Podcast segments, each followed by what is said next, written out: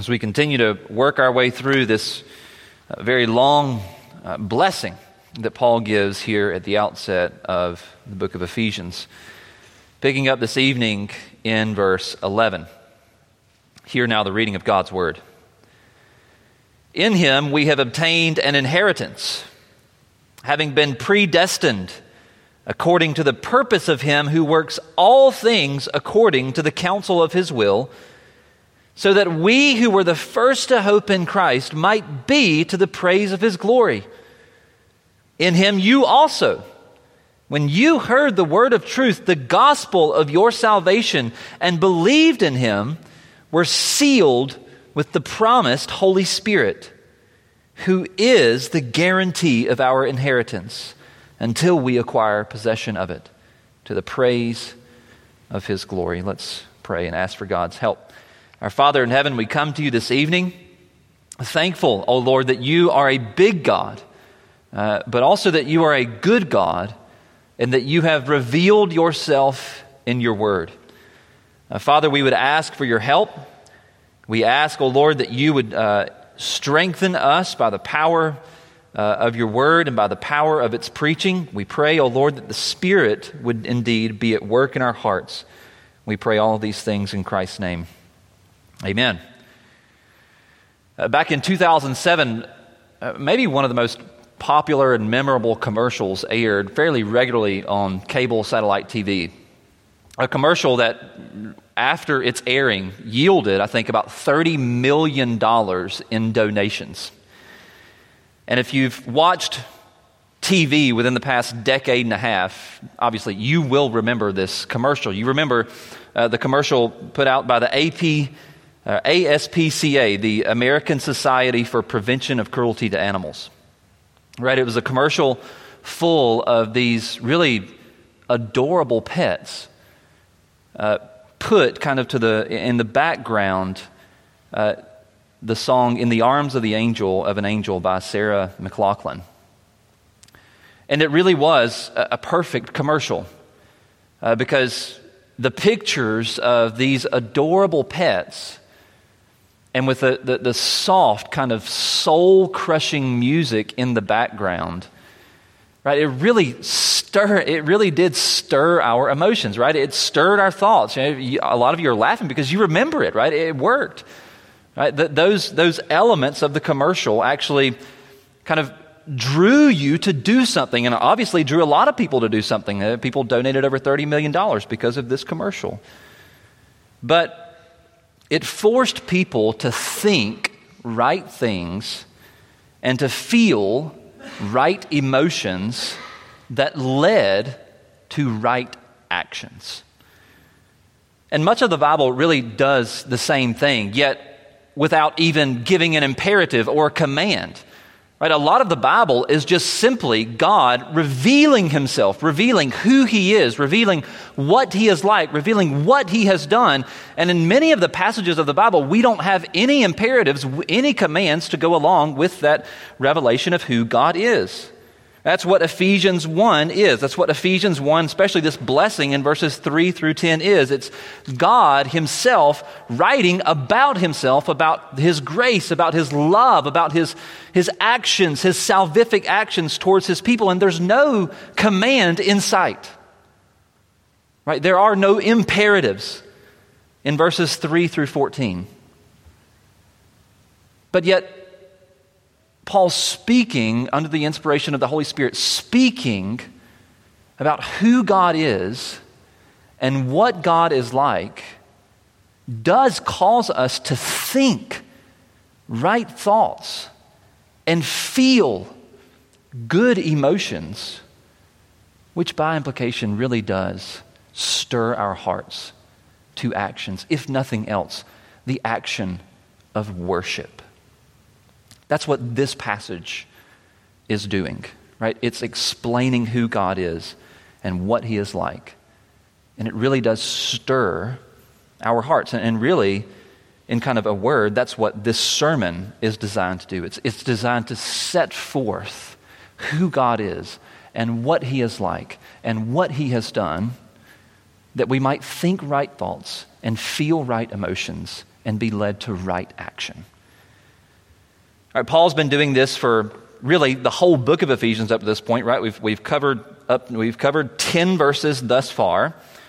And the entirety of the book has really centered around really one idea God's grace, specifically his, his grace to his people and how he saved them. We see that really even in the greeting where we meet Paul and we meet the church at Ephesus and we realize, wait, both of these, uh, both Paul and this church, they were pagans and they hated God, and God's grace has now transformed them into something new and something better, into an apostle and into a church. And then in verses 3 through 6, we, we get to explore how God Himself, before the foundation of the world, chose his people in Christ to be predestined. He, he, predestined them as adoption or for adoption as his sons. Our salvation is indeed rooted in God's grace from eternity past. And then in verses 7 to 10, right, Paul blesses God because we have redemption in Christ Jesus because of the forgiveness of sins provided by his blood. Right? These are things that God has done. And so, up to this, put, up to this point in the book, God's gracious work in salvation, in saving his people, has been at the very center and really, truly will be at the very center of the book from this point forward. Ephesians is about God, Ephesians is about his grace.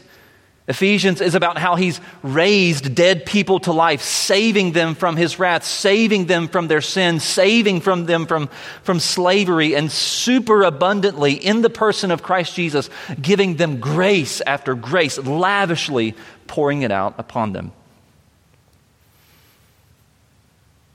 And so Paul's already proved that God's grace is great.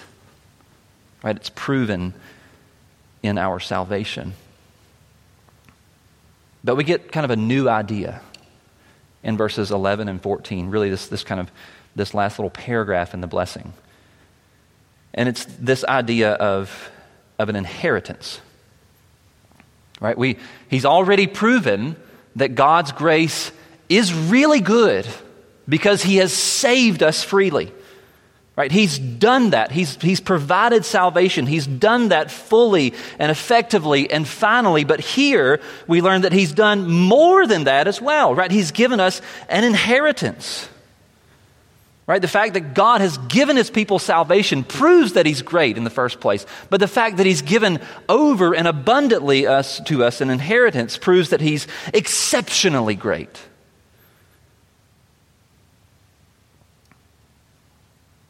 Right? God is, is gracious. That's proven in salvation. But He's also exceptionally gracious in that He's given us more than just salvation, but this, this idea of an inheritance, something that I receive, something that I will receive, as we learn later on in the book, uh, on the day of our redemption. We could say that we've not only been given more than we deserve, but we've been given more than more than we deserve. God's grace is exceptional. You can probably picture this if you've ever been to Five Guys. Or you walk into Five Guys and you go up to the you go to the counter, you go to the cashier, you order your burger, and admittedly you pay a little bit more for a fast food burger than you'd like to. But you also order some fries and a drink or whatever. You pay, you get your, you know, you get your cup and you go around, you fill your drink, you get some malt vinegar for those fries that you just ordered and some ketchup and you go put it down on your table. And you kind of wander up to the counter. And so they call the guy's number that was right ahead of you. But by that time, you know, the guy who's cooked your burger has already kind of wrapped it up, he's putting it in the bag, and then he passes it to the fry guy. This guy who all he does is fry potatoes all day long and scoop them into the bag. But what he does, right, when he gets the bag, is he takes this paper cup and he's at his little French fry scooper, and he fills that paper cup full of, full of French fries. And he puts that cup in your bag. Well, that's great. You know, that's what I expected at every other restaurant. But when you go to Five Guys, you don't just get one cup of French fries. Right? When he puts that cup of french fries in that bag, he then takes the whole bag and the scoop and then scoops one, two, three. Right? He just keeps on giving french fries. Right? God's grace is like that. Right? God's grace is like that.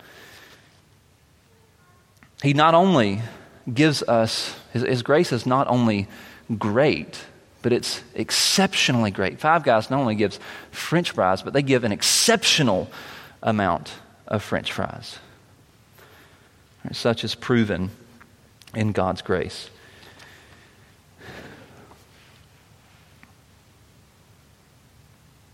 Have you ever thought about the fact that God not only gives us an inheritance, or He not only gives us salvation, but He gives us an inheritance in addition to a salvation? I mean, this really is a sweet thought to think. Right? For most of us in the room, we never have received an inheritance. And it's likely that we probably will never receive any significant inheritance, and that's okay. That's the lot that God has given us, and that's okay. We're not mad at that. But God,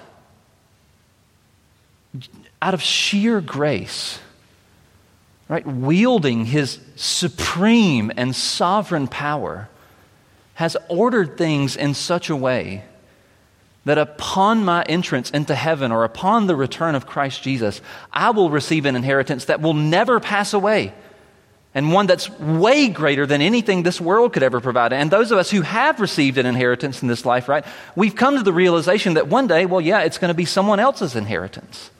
It's going to go away. It's not something I can take with me to heaven. But the inheritance that God gives is one that, that's, that's eternal, that, that's spiritual in nature, that will never pass away, that's worth is greater than anything that we've ever experienced here. What a sweet thought to think that that's, that, that's who God is, that He gives exceptionally. When I asked the question a moment ago, you know, have we ever really thought about this, this idea of an inheritance? Well, probably not. As I was reading this passage a couple of weeks ago, kind of looking ahead to what uh, what I was preaching, you know, I was like, when's the last time I've thought about, you know, the idea of an inheritance? well, probably about the last time that I read either Romans 8 or Ephesians 1 or Ephesians 4 or somewhere else where it's mentioned. It's not a thought that really enters the Christian's mind, I don't think, uh, very often. Why is that? Right? Why are we so reluctant to think about this idea of an inheritance? Why, why, why don't we think in those terms more often? And I think really there's two answers to that question, both of which are answered from this text. And I think the first answer to you know, why don't we think about this more often is probably because most of us think that it's really kind of just too far out there in the future to really do me any good. Right? The, the little voice, you know, comes, comes in the back of your head, you know, say, well, well, Pastor, yeah, you know, the idea of an inheritance, you know, that, that's good, that's great and all, but really, you know, it's quite a ways out. I mean, really, there's a lot of life to live between now and when I get my inheritance. That's fair. You know, it's likely, admittedly, that there's, you know, there's going to be a lot of water that goes under the bridge before we actually receive this inheritance that God's talking about. Right? Some of us would say that it's maybe too far out to really even consider. And in addition to that, Right? Any inheritance that we might receive in this life from you know, a parent or a sibling or someone else that we love usually comes at a great cost, a great emotional pain, an immense amount of pain, right? Someone has to die, someone has to pass away in order for us to receive any kind of inheritance. Some of us probably know this already. You know, you've received the inheritance from your parents, but it did come at a great cost. There's this gaping hole in your chest, which hurts. And so we say, you know, Pastor, yeah, the idea of an inheritance is good and all, but unless the Lord takes me tonight or tomorrow or this week, you know, I've got a lot of bridges to cross before I get there. I've got a lot of pain to deal with before I actually get to grab hold of that heavenly inheritance. In other words, the pain that I'll have to deal with between here and there often kind of dims the light at the end of the tunnel, which is my inheritance.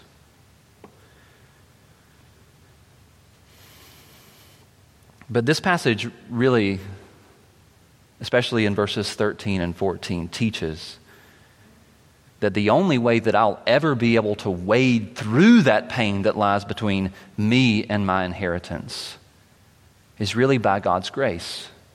And particularly by the Holy Spirit with whom I am sealed and who is the guarantee of my inheritance, right? God has given me an inheritance, but in the person of the Holy Spirit has also assured me that I will make it to that day in which I will receive it. Right, verse 13 states that, that in Christ, when I heard the gospel and believed it, that right then and there I was sealed with the promised Holy Spirit. And that term seal, right, it's a loaded term, it's a theological term, it has uh, a few different theological meanings, perhaps, but I think really in the context of the Holy Spirit as not only seal, but also guarantee in verse 14, it communicates this idea, again, of assurance. Right? The Father's putting the Holy Spirit inside of His people is our assurance that we will make it to that day when, we will, when we're supposed to receive our inheritance.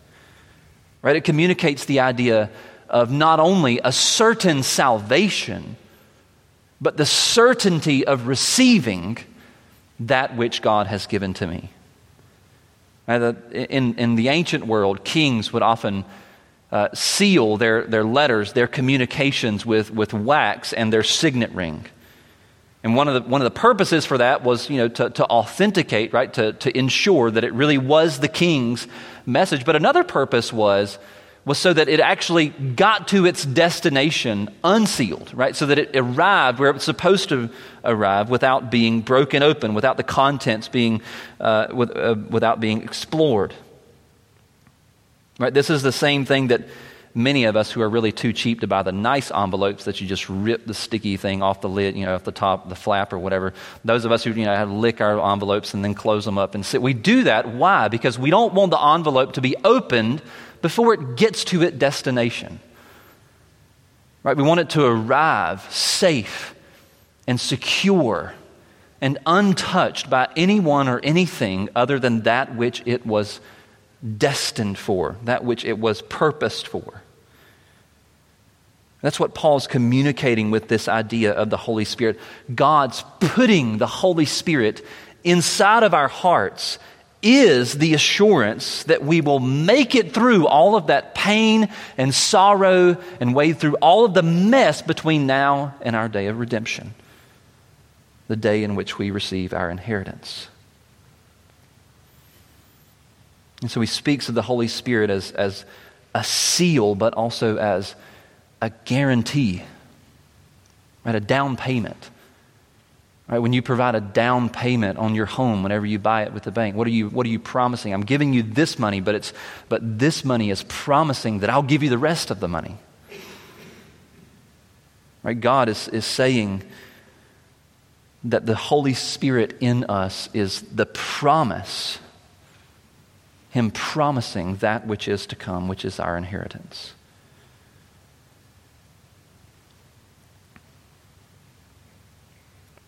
And so God's grace is not only extravagant, it's not only uh, exceptional, but God's grace also assures. Right? He doesn't just give the gift of the inheritance, but in verses 13 to 14, we learn He also promises and provides the way in which we shall receive it. And the Holy Spirit being present inside of us is proof of that, which I think is actually very helpful. Yes, it doesn't change the fact that our inheritance, that we receive it on the day of redemption far in the future, unless the Lord has different plans. But it, but it is helpful to know that, that what God has given me assures me that I will make it to that day which I think is helpful for some of us who struggle with thinking that, that every season of suffering is an insurmountable season of suffering. Right? That every negative event in our lives is an insurmountable negative event. And where God is saying, no, the, the, I've given you your, the Spirit of God, and He lives inside of you as a testimony, as, as visible proof in, in His outworkings of His fruits. When you see those things, you also know that I will give you what I've said I will give you that you will make it to the day of redemption, that you will make it to the day in which you will receive that which I've promised. And so I think these thoughts are very, very, also very sweet and helpful when we do struggle. And when suffering does seem, it's like it, it's, it, whether it's a mole or it's a mountain, whichever is the case, God's promise assures us that we shall make it to the other side. And the Holy Spirit inside of us is that promise. And so, the first reason I think we don't think about this idea of an inheritance very often is because we think it's too far out there and we think it, there's, there's too much pain in between here and there. But God answers that objection by saying, No, I've, I've given my spirit as a promise, as assurance that you will. And that spirit doesn't only promise and assure, but he also equips. But what's the second reason why we don't think about this idea of an inheritance too often? Well, I think perhaps maybe because it's somewhat hard to define, at least concretely. In other words, it's, it's, it's hard to define actually, actually what this inheritance is. But this, this term, guarantee, I think is helpful. I think it helps us argue from, a, from lesser to greater as to what, what our inheritance will be like, and therefore give us some kind of, put some color on the page as to what it actually is, and, and hopefully give us some hope as to looking forward to it. And it's, I think we find this in the, again, the term guarantee. Right? We, we just talked about the nature of a down payment or a guarantee is that it is a portion of that which is to come. Right? It points to the reality and promise of what's coming in the future. That's, that's the nature of what a down payment is. But I think this idea of a guarantee, especially in these kind of spiritual terms, also communicates really the goodness of that which is to come. Not only the promise of that which is to come, but the goodness of that which is to come. Right, I think it's helpful to think of this, this down payment of the Holy Spirit as really being in the same currency as the inheritance that we will receive in the future. Right? When you, when you bought a house and you went to the bank and said, I'd like to buy a house, well, they said, well, I'll need this percent down, right? This much money down in U.S. dollars. And so on closing day, you go to the lawyer's office and you give them a check for X amount of U.S. dollars the expectation is not only that the down payment will be in that same currency, but that the payments will be in that same currency. I think it's helpful to think of that, that kind of idea of the, the currency of the Holy Spirit as guarantee being the same as the currency of the inheritance which we shall receive. Right? The goodness, in other words, to, to put it back into the text language, the goodness of the Holy Spirit dwelling in God's people points to the greater goodness of the inheritance that we will receive on the day of redemption. But in order to understand that, right, we really have to kind of have a really good appreciation for the Holy Spirit Himself. In order to use the Holy Spirit to argue from the lesser to the greater, not that He's lesser, but to argue for the, for the wonderful inheritance that we will have in the future, we really have to kind of first have an understanding of the goodness of the Holy Spirit Himself. Know, have we ever considered what our lives look like, would look like, without the presence of the Holy Spirit? Right? Some of us remember the days before our, our change, the change that God brought about, our regeneration. But if we have trouble remembering back that far, which I'm sure some of us do, the Bible defines, you know, what life is like without the Spirit for us, right? It's like it's like a, full, a life full of sexual immorality, of impurity, of sensuality, of idolatry, of sorcery, of enmity, of strife, of jealousy, of fits of anger, of rivalries and dissensions and divisions and envy and drunkenness and orgies and things like that. That's what life looks like apart from the Holy Spirit. But the Bible also shows us what life is like with the Holy Spirit. And we, can, we should be able to look into our hearts and examine our lives and, and look at what the Holy Spirit is doing, right? What is life like with the Holy Spirit? Right? It brings with it love and, and joy and peace and patience and kindness and goodness and faithfulness and gentleness and self control. These things, right? It's not us that are bearing those, it's the Spirit who is bearing those things. And so, so to kind of build some appreciation for the work of the Spirit in the life of a believer, it's really helpful sometimes to stop and think, right, have I really loved someone lately? Well, the only way I've been able to do that is because the Holy Spirit has, has enabled me to do that and has given me the power and strength to do that. Have I been at peace lately? Well, that's the work of the Spirit. Have I been patient lately? Well, that's the work of the Spirit. Have I been kind lately? Well, that's the work of the Spirit, and so on and so forth.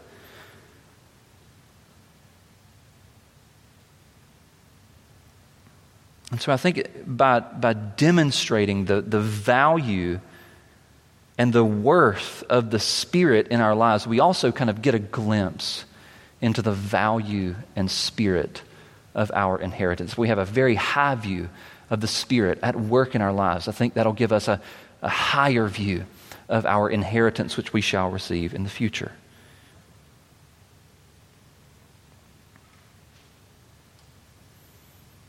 the Spirit at work in our lives in the here and now is a really good and sweet and comforting thing. And though we may overlook that, The Bible doesn't overlook that. Notice he's, he's not just the Holy Spirit here in verse 14, he's the promised Holy Spirit. In other words, pointing to the fact that, that Old Testament saints and believers looked forward to this Holy Spirit. They longed for him, they looked for him, they wanted him. Why? Because he is good, because he is wonderful, because he is sweet and comforting and encouraging. The Spirit really is wonderful. And while he is wonderful, his goodness and his wonderfulness gives us a taste of that which is to come in our inheritance. And in other words, we don't really have to wonder kind of out here in the ether what this inheritance is or guess at how good it may be. God has already hinted at it and explained it and really given us a definition for really how good it is in the person of His Holy Spirit. Right, in the down payment of the third person of the Trinity. Right, God's grace tastes good now in the Holy Spirit. And that goodness of the Holy Spirit points further into the future of the goodness of our inheritance. And so I would encourage us not only to be awake to the goodness of the Spirit, but also be awake to the goodness of our inheritance, right? To think these wonderful thoughts about God and about His extravagant and exceedingly wonderful grace, and to think thoughts about uh, the certainty, the assurance of our salvation and our inheritance, right? To the, the, the, certainty that we will receive that which He has promised, and to think wonderful thoughts about how sweet His gifts truly are. Right? Intentionally to set aside, if we set aside 20 minutes a day to think about just one, the wonderfulness of God. And how much would that change our resting faces over the course of the next five years? God, Paul, through the Holy Spirit, by the Holy Spirit, demonstrates God is wonderfully wonderful. He is good. He demonstrates that, that He's not only good, but He's exceedingly good. He's exceedingly great. And in conclusion, I'd like to draw kind of draw the, this blessing kind of uh, back together and give one more demonstration of God's goodness. God's not ashamed, right? He's not ashamed of telling us, of exposing, right, why he does the things that he does. Right? Why does he save his people? Why does he predestine them from before the foundation of the world? Why does he give his son to them? Why does he spill his blood for the forgiveness of our sins, of our trespasses? Why does God take the time to set aside an inheritance for us, for his people? It says it explicitly in verse 6, right? To the praise of his glorious grace. It says it explicitly in verse 12. Right? So that we who were the first hope in Christ might be to the praise of his glory. It says it again in verse 14. The Holy Spirit, who is the guarantee of our inheritance until we acquire possession of it. Why? To the praise of his glory. God discloses, open disclosure. Why, is, why does he do these things? In order, uh, to glorify himself. It's obvious. The ultimate reason why God does anything that he does is, that his, is so that he might glorify himself. But his self glorifying, really, the benefits of his self glorifying are not exclusive. Look with me in verses 11 and 12. In him we have obtained an inheritance, having been predestined according to the purpose of him who works all things according to the counsel of his will, so that we who were the first to hope in Christ might be to the praise of his glory. Yes, God glorifies himself, but at the same time, he gives his people a wonderful inheritance. The same thing in verses 13 and 14. In him you also, when you heard the word of truth, the gospel of your salvation, and believed in him, were sealed with the promised Holy Spirit, who is the guarantee of our inheritance until we acquire possession of it, to the praise of his glory, to the praise of his glory. Yes, God glorifies himself, but what does he do in the meantime? And, and, and, what does he do while he's glorifying himself? He draws his people to himself through the truth of the gospel, the gospel of our salvation. Right? The benefits of God's self glorifying are not exclusive. Right? It means that, that, that the byproduct of God glorifying Himself is the, His people receiving all of these spiritual blessings. And so let me close with one concluding application. As I mentioned in the beginning, there are no imperatives in verses 3 through 14. But what we do have in verses 3 through 14 is the Holy Spirit showing us who God is and what He is like by demonstrating and explaining in detail the, his one, the wonders of His grace. And so let me encourage you not to just read these things, but to think about these things. Right? And to feel the emotions that these thoughts provoke and then to love Him and to worship Him as a result. Let me pray. Our Father in heaven, we thank you that you, indeed, as we read a few moments ago in the Psalms, that you are good and that your steadfast love endures forever. The New Testament version of that is that you have saved your people by your grace. And you promise to never leave us nor forsake us. You have given us your Spirit, the third person of the Trinity, as assurance and as a taste of the goodness which is our future. And so, Lord, we would ask and we would pray that these spiritual realities would be real in our minds and hearts. We pray these things in Christ's name. Amen. Let's stand and sing number 429.